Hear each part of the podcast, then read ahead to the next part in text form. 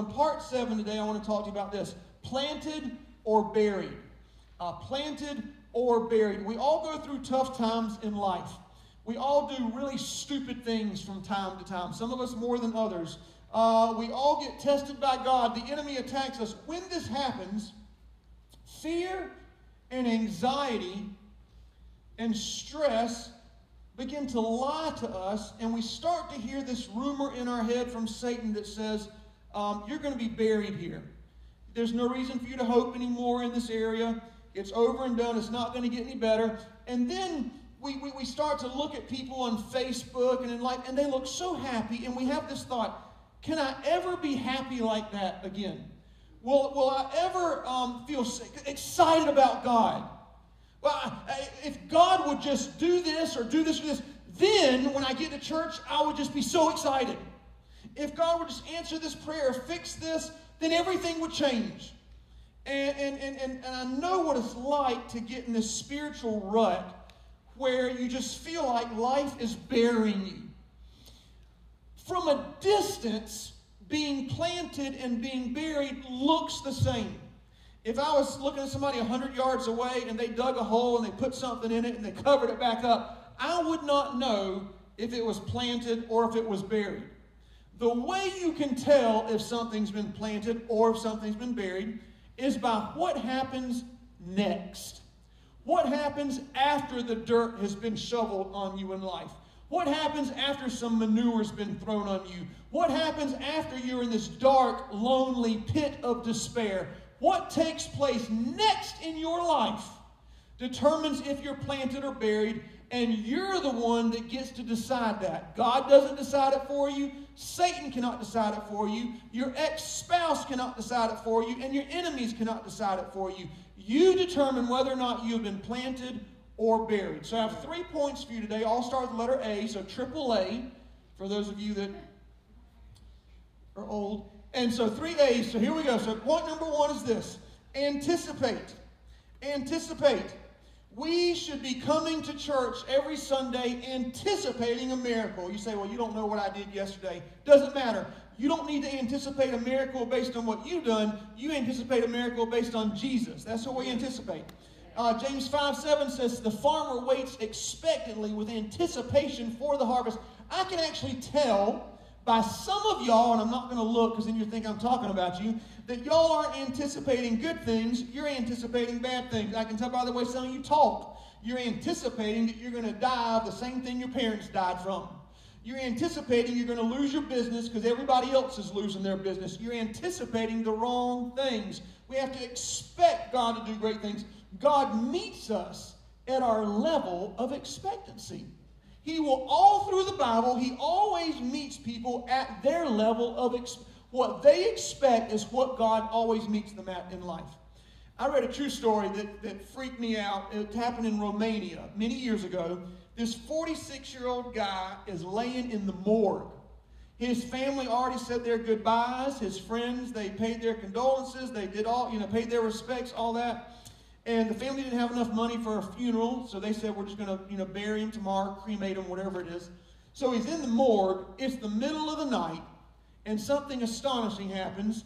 He wakes up. He looks around, thinks, what am I doing here? No one's there. So he gets up and he walks all the way home from the morgue there in Romania. The neighbors nearly passed out. Imagine coming through the front door, you know, hey, honey, I'm home, and the kids have already said their goodbyes and everything. They were astonished. They were just could not believe it. They were beside themselves. And what happened was he was almost buried alive. The doctor who signed the death certificate said he had no pulse, no vital signs. They discovered he had fallen into a temporary diabetic coma. When I read that, I told my wife, you better make sure you wait three days just in case Jesus wants to do something great in my life. Because I got life insurance a few months ago, and I could see her being like, he's either sleepy or y'all should go ahead and come get him now, you know.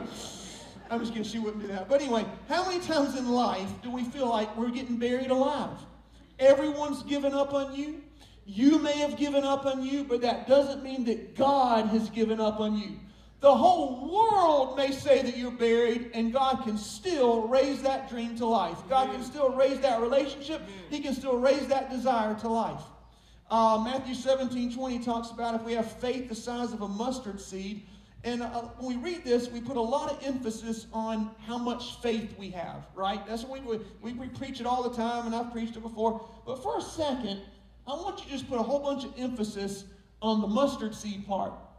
A mustard seed is so small you can't even grasp it with your fingers. You can put that thing in the ground and put soil that is a hundred times the weight of the mustard seed on top. You can walk all over. People can just walk all over that thing. But because it has the life of God on the inside, sooner or later that seed opens up and sprouts and it comes up against all odds, against all odds, against all science. The thing breaks through the ground and produces something beautiful in life. Okay, if that's what a mustard seed can do, Luke 8 11 says the word of God is a seed. 1 Peter 2 20, 1, 1 23, you have new life through the incorruptible seed of the word of God. What this means is if you feel hopeless in life, if you feel like life is burying you, if you feel like something's ended and you don't know what to do, if you'll get, not a, don't swallow a mustard seed, if you'll get the word of God on the inside of you, it never dies. It never dies. So the minute you feel hopeless, if you will put that seed on the inside, I promise you, you will come out better off. You will not stay buried in the ground if you put that, if you put the word of God on the inside of you. You know, that seed, when it's in the ground, it's so dark. And it's just so lonely, and the seed can't see any light. The seed thinks, I can't believe they put me in this ground, and the dirt says, Man, I got you covered. You'll never get out of this. But the seed knows something that the dirt may not know, and that is on the inside, there's life that cannot be stopped. In Genesis 1 5, it talks about when God created the light, He called it day, the darkness night, and it says the evening and the morning were the first day. Then it says the evening and the morning were the second day, and on and on it goes. It's so interesting. God started his day in the dark. Even we do this in America now, you know, all over the world. At 11:59 p.m., it's dark outside. It's been a full day. And if you go outside and you don't have a watch or a phone to tell you that time's changed, you wouldn't even know it by the way it looks. When it goes to 12 midnight or 12:01 a.m., you would not know it passed from p.m. to a.m. because nothing's changed. It's still just as dark as it can be. And the reason I think it's symbolic that God did this because it would take no faith if God started things in the light. If God started his day when the birds chirped and the sun rose, it wouldn't take any faith at all. But God is saying when it looks dark in your life, by faith, you have to see the sun shine. By faith, you have to imagine that clock going from 11:59 p.m. to 12 o'clock a.m. You have to believe in faith that it's a new day. You have to anticipate the sun shining even when everything looks dark in life. 2 Corinthians 5 7 says, We walk by faith, not by sight. That means you can expect and anticipate good things whether you see it or not. Mark 10 40, this is a way better sermon than y'all are saying amen to. Amen. But you know what? I'm going to cuss at you a little bit. I'm just kidding. You'll see. You'll see. Mark 10 46, when Jesus and his disciples were leaving the city, a bl- there's three B's. A blind man named Bartimaeus was by the road begging. But when he heard that it was Jesus, when he heard, listen, Bartimaeus was in the dark. He couldn't see anything. He had never seen Jesus opened up blind eyes. He had never seen Jesus cause a lame man to walk. He had never seen Jesus bring a miracle to pass. He didn't even know what Jesus looked like. But the Bible says when he heard Jesus, when he heard the word of God, not even knowing what would happen, he shouted, Jesus, have mercy. And Jesus did not say, Here I come, Bartimaeus, and walk over to him. As blind as a bat as he was, in the middle of the dark, it was PM in his life. Jesus said, You come to me. I love the fact that Bartimaeus had to have enough faith to move only by the sound of the voice of God. That's the kind of faith I'm talking about today when it comes to expecting. Now, verse 50 says, He threw away his coat. He jumped up. He wasn't healed yet. Listen, he wasn't healed. He got up expecting Jesus to do what he heard Jesus could do for him. So he threw away his coat and he jumped up in the dark and went to Jesus. Now, that coat here is very important.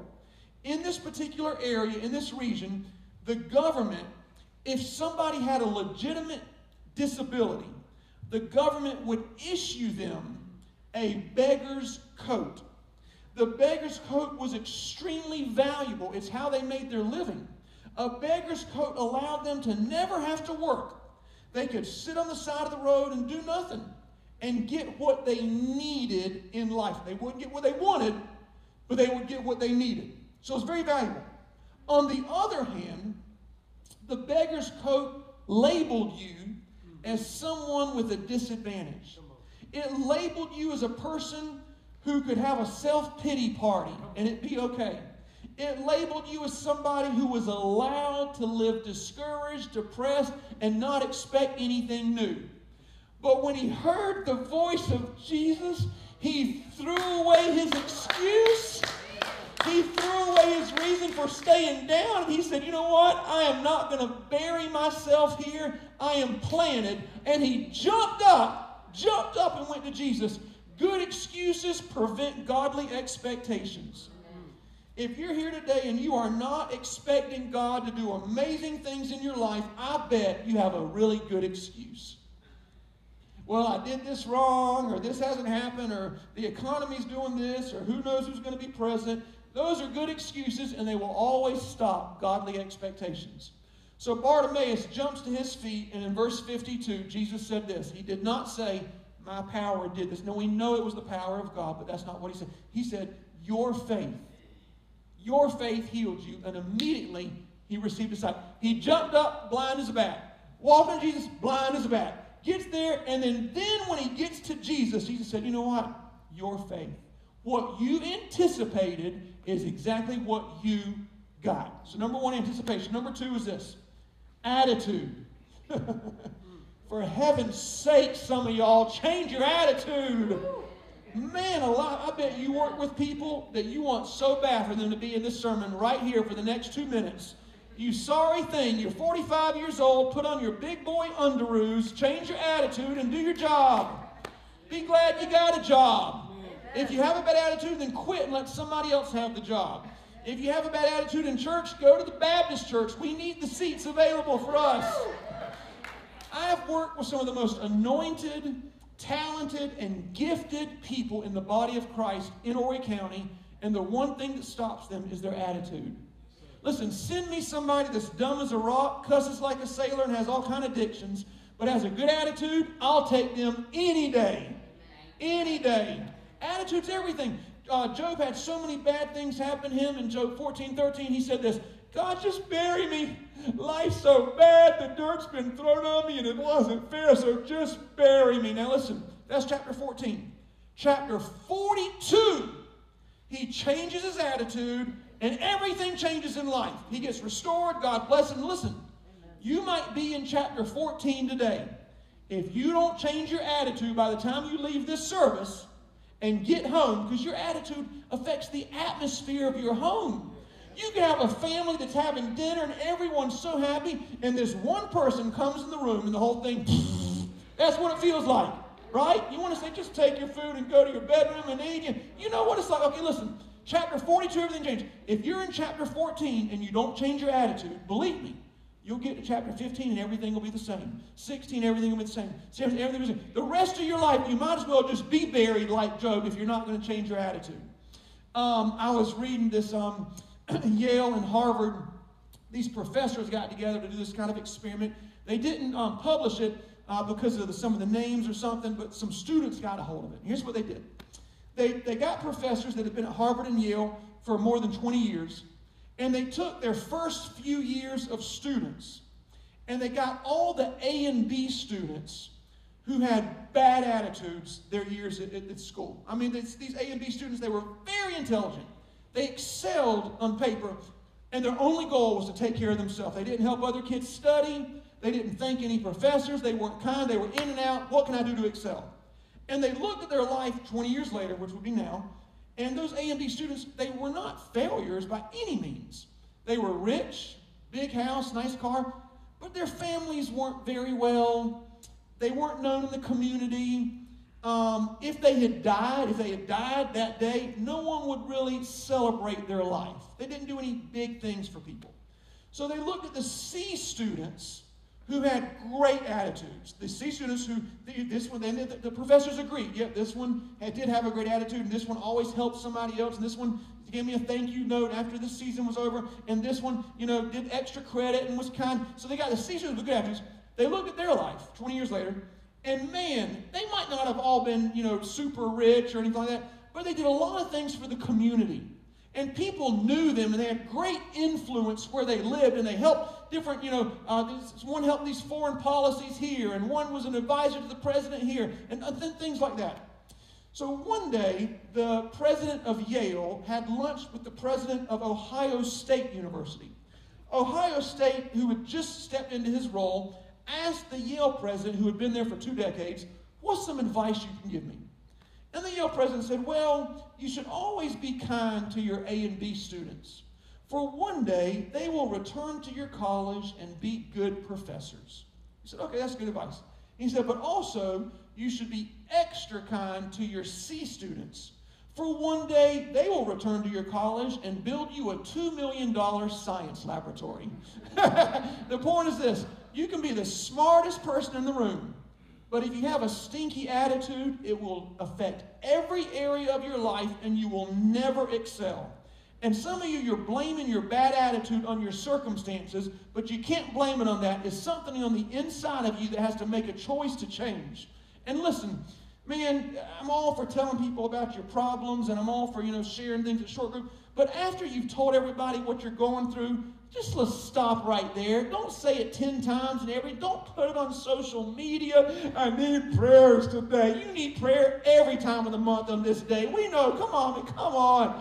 I know. Listen, when you share something, here's what you're going to share. We all know it. My ex-spouse isn't doing right to me. Um, someone at work's being nasty. I need more money. My back hurts, my butt hurts, and my dog peed on the carpet. That's everything you got to share. We know it, okay? Just say, you know, we'll pray for you.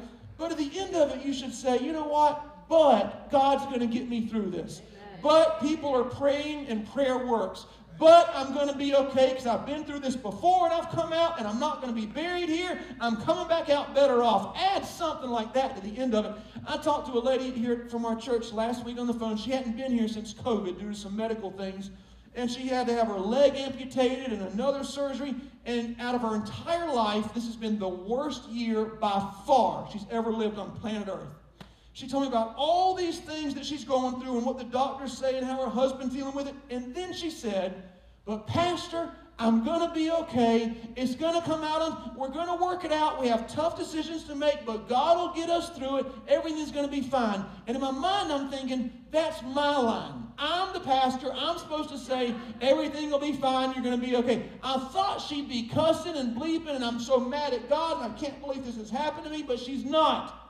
Because your attitude alone can determine if you get buried or if you're planted. Um, if, if you think about the Apostle Paul, let's, let's say that I announced today special prayer partners after church. The Apostle Paul from heaven is here to pray for you. The, the line would be out the door, right? We'd all, I, I'd be over here by myself. My wife would probably come to, for me to pray for her so I don't feel bad, and everybody's in Paul's line. That is until you heard Paul. So what she say? She's going to be in Paul's line too? That's messed up. She said John Paul. Y'all didn't hear the first part.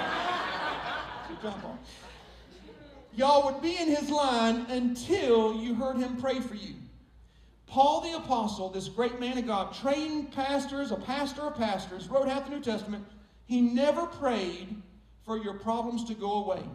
He never prayed for God to take care of all your issues. He never prayed for all the negative things to cease and desist. He never prayed that. You know what he prayed? Colossians 1.11, I pray that you will be strengthened with the power to endure. I don't want to endure it. I want to get over it. I want it to be done. He, he would pray this Lord, help them have a good attitude while this enemy's attacking them. Lord, give them a good attitude while they're at this job they don't like. God, give them a good attitude while they can't pay their bills. God, give them a good attitude. You know what you do? You'd say, you know what? I'm going to John Paul's line over here. He prays for God to move everything out of the way. Attitude's everything. In Exodus 3.17, God told the Israelites, here's what I'm going to do. I'm going to come and bring you up and out of your affliction. Y'all aren't buried. You're planted. Here was their response, Exodus 14.11, Were there no graves in Egypt to bury us? Now listen, you think they said that because of the giants, but God said, I'll take care of the giants. You think they said that because of Pharaoh, God killed Pharaoh. You think they said that because they don't have food, God gave them food. You think they said that because they didn't have water, God gave them water. You think they said that because they didn't like the, because the leaders at their church were, were not, God gave them great church leaders. Caleb, Joshua, Moses, great. Everything, their problem was their attitude the thing that actually buried them in the ground was their own attitude. Man, that, I mean, that's everything, everything. Nothing will ever change until you change your attitude. Everybody say amen to that. Amen. So, when I was younger, uh, when I was a kid, my dad was friends with Donna Douglas, otherwise known as Ellie Mae Clampett from the Beverly Hillbillies. And um, in fact, one year for my birthday, she flew uh, from California to, my parents said it was for my birthday. They probably lied. She was there my birthday. She's probably there for something else, though. But anyway, thank you, Mom and Dad. Um, and so one time, though, we flew to California, and, um, and, and Ellie McClamp, Donna Douglas, she took me and some other kids horseback riding. And um, I'd never been on a horse. I mean, you're 10 years old, and this majestic animal, you know, huge, powerful. But there were, all the other kids were girls. And they were all like one or two years older than me. And so I thought, well, I can't, you know, be scared or look stupid. So, yeah, I'd love to ride a horse. Sounds like fun. You know, I'm used to the kind you put a quarter in. Those are the kinds I want to ride. But anyway, so I get on the horse. And Donna Douglas, she's leading the trail. And we're going through these vineyards and, you know, this beautiful scenery. And all of a sudden, my horse decides that it wants to get ahead of all the other horses. I believe it takes on the personality of the rider, is what happens. I don't know. I'll stick with a Mustang. That's the kind of horse I want to drive. Anyway, and so my horse takes off and it knocks me off. I mean, just you know, I'm on the ground, scared to death. I mean, scared to death. I, am full of fear. I, I'm bloody. I'm bruised, and I just start crying. And I want my mommy, and I want my mommy now and you know everybody stops and all the other the girls they were all expert riders they lived there on this you know on, the, on this property and so um, donna douglas gets off her horse and she picks me up she brushes me down and you know make sure i'm not bleeding too bad and i said okay i'm going to put you back on the horse and i'd never cussed yet up until my life I've never said a cuss word i thought one but actually i actually remember thinking this i'll never watch beverly hillbillies ever again because of this right here I'll watch Gilligan's Island. I'll watch The Addams Family. I'll even watch The Munsters, but I'm not watching, you know, your, your show again. And I said, I don't want to get back. I said, no, you got to get back. I said, I don't want to get back on the horse. I want to go to my mom. And she said this, if you don't get on the horse right now, you're going to develop a fear and you'll never ride a horse again. To which I thought, fine with me. We're on the same page. Like, we agree on something there. She picked me up and she forced me to get back on the horse. Within five minutes, I was totally fine, dried my tears. I continued on the journey and I made it back home to where my, my parents were at. Here's the point I want to tell you we need people in our life who will not allow us to stay down if you got somebody in your life that's okay with your bad attitude and they're okay with you living however you want to live and they're okay with you doing whatever you want to do in life, that's not a biblical friend. A friend should sharpen you. A friend should say, Your attitude sucks. I love you, but you're getting back on the horse and you're going forward. I'm not going to let you stay down. I'm not going to let you come to church with this attitude. I'm not going to let you go to work. You're not going to live in this house with this attitude. I love you too much because your attitude can ruin your whole life. You're getting on the horse and we're going and finishing our journey. 1 Corinthians 15:33 says, "Don't be fooled. Bad company can destroy the good things in you." Now listen real close. I know some of you are thinking, that's a good scripture, but it doesn't apply to me. Because you think this I'm too spiritual, I love Jesus too much. That person does not affect me. You know, I know they don't serve God, I know they don't love Jesus, but they're not affecting me. Okay, listen real close. Look at the first part of the scripture. Don't be fooled. That's a really big, when you see that in the Bible, it's saying you can be fooled. No, I can't be. No, no, it just said you can be fooled. No, not me. It just said don't be fooled. So in five years, when you come back to me and say, you know what, you were right, I started hanging out with those kids and I thought they were the popular ones and man, it just messed things up for me. I'm going to say to you, I told you, don't be fooled. Lame people can't help lame people get up. Addicted people can't help addicted people get free.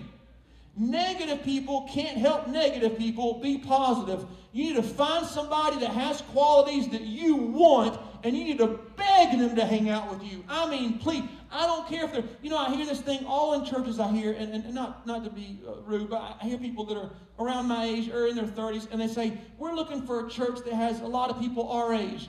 You know, that, that, that's fine, I understand that. But listen, Sometimes you don't need to hang out with people your age. You need to hang out with wiser people, smarter people, people that have a great marriage, love God, faithful tithers.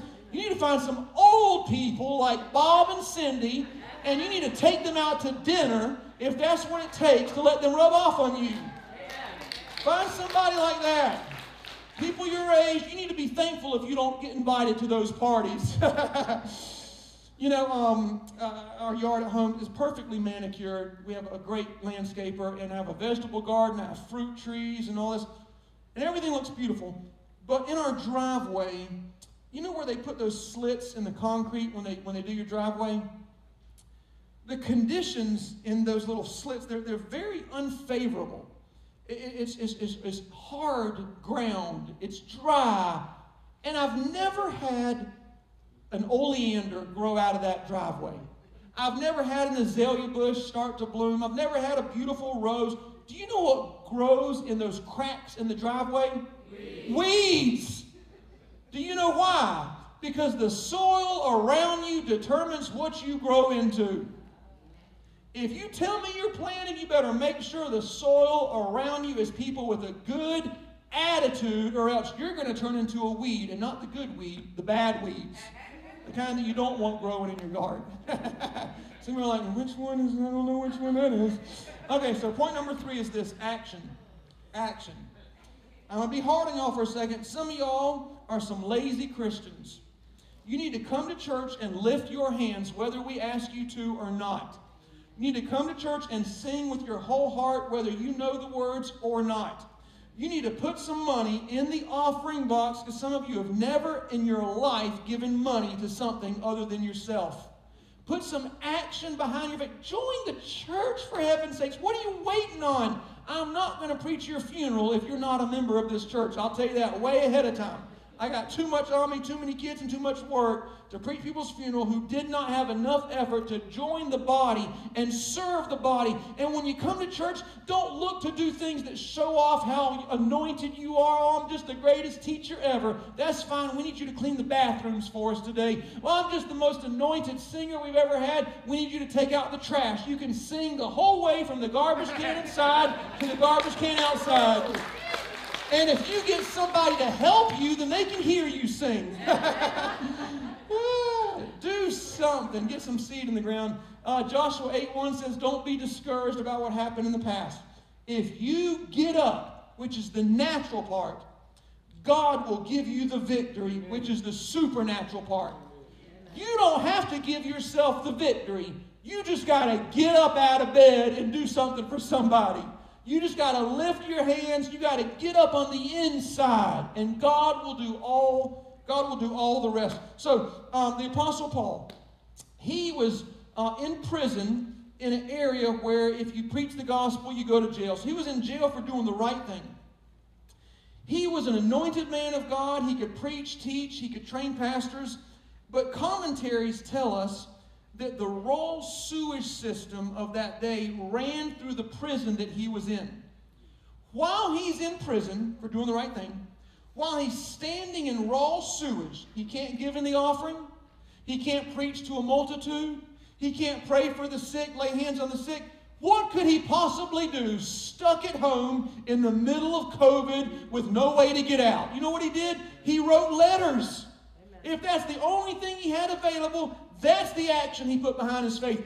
Standing in raw sewage, he wrote Philippians 4:13, I can do all things through Christ who strengthens me. And if you don't believe that for yourself, put the word you at the beginning and send it to somebody else.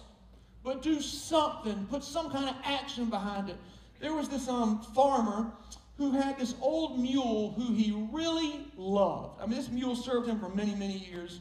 And one day the mule wasn't paying attention and it was stumbling around and it fell into a 50 foot well. It was an empty well, it had been dried up for years. But the farmer was so upset, the, the, the, the, well was too narrow to try to pull the mule out. And the farmer analyzed the situation and he thought, you know what, there's no way I can get him out. The well's not worth saving. The donkey, there's nothing I can do. And as much as I don't want to, I, I need to put him out of his misery. So I'm just going to have to just bury him alive. Man, this donkey is screaming for Shrek. It's just yelling, Help, help, get me out of here. And all of a sudden, the donkey feels this dirt start to pile on his back. He screamed as loud as he could, I can't believe you're doing this. I served you all this time. Now this is happening to me. It wasn't even my fault. I didn't mean to. I just happened to fall in the well, throwing himself this big pity party as the dirt gets heavier and heavier on his back. All of a sudden, this brilliant idea came to the donkey. He thought, when the dirt touches my back, I'm just going to shake it off and step up. So, with blow after blow, every time the dirt hit him, he would shake it off and step up. Wow, did Jesus just love? He shook it off and he stepped up. Yes, he did. Do you know after three hours, that mule was as tired as he could be, but he was able to shake it off and step up one more time and triumphantly go over the well into a place of freedom. The dirt that tried to bury him actually saved his life because of how he responded. In life, people will shovel dirt all over you. You can be the best Christian in the world. You can listen, and if, and if the people don't do it, the devil will do it with every mistake you make. It's up to you whether or not you're going to shake it off and step up or be buried by all those negative things in life. Last story, and I'll let you go. Second Kings chapter 7 these four lepers are camped outside of their city of Samaria. Now, Samaria is in the middle, great city. The lepers couldn't go in and socialize because they had leprosy, so they lived right outside the city. But the problem was what had surrounded them was the Syrian army. And what a lot of armies did back in the day, and they were doing it here, is they would cut off the water supply and the food supply so after the city that they were going to attack, after several days or several weeks even, the men would get so weak and they'd be so hungry that when the enemy came and attacked, they'd be easy prey and they'd kill them and, and take all of their things. So you got Samaria in the middle, the four lepers on the outside, and then they're surrounded by this huge evil army coming to destroy them.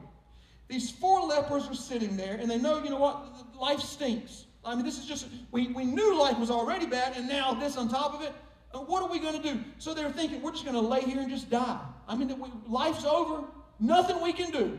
Nothing we can do. Life's going to bury us. We don't see a way out. We don't see any hope. And then one leper said something to the other three lepers that forever changed the course of their destiny. In verse 3, he said, Why sit we here until we die? Let us get up and go to the Syrian camp. All they had was their feet. They didn't have a slingshot, they didn't have a bow and arrow. You might say this all they had was a mustard seed on the inside. I can imagine they probably held hands and closed their eyes.